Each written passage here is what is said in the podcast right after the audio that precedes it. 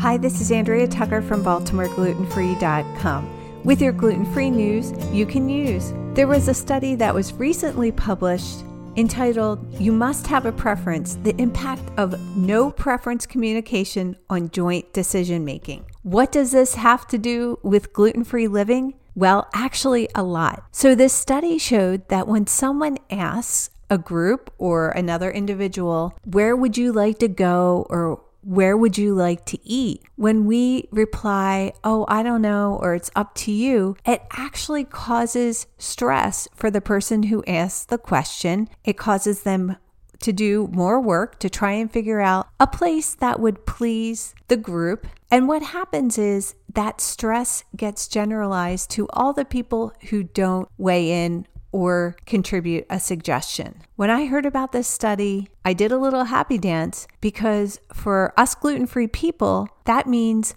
we can actually use this to our advantage. So when someone says, where should we eat? Where should we go? Speak up. Offer a few suggestions. Of course, these suggestions are going to be places that we can eat safely. So this study showed that when we do that, when we speak up and offer viable suggestions, that were actually more likable. So the person who asked the question and other people in the group actually appreciate that someone is taking charge. This is a strategy that I've suggested with the college students that I work with who are gluten-free. A lot of times when they're going out with their friends, the same type of thing happens. Somebody puts out to the group, let's do something tonight, or let's go grab something to eat tomorrow. And then it can be radio silence from the group when it comes to making a decision. This is the point where I always recommend gluten-free college students speak up and say, how about here or how about there? It's a win-win situation. Of course, this goes for all of us, whether we're